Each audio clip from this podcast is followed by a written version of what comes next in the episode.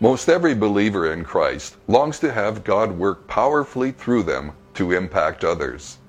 The text which describes Joseph in the Old Testament says that the Lord was with him so that he became a successful man. One thing I noticed about the Lord being with Joseph was that he was using his abilities. As he used his God given talents, God was with him. I understand that this was not the only factor, but it was a significant one. Are you looking for a greater evidence of God's hand in your life? Make sure that you are using the innate abilities God has placed in you. Do you have a gift of administration? Choose a position where you can use it. Do you have a gift of leadership? Start to exercise it.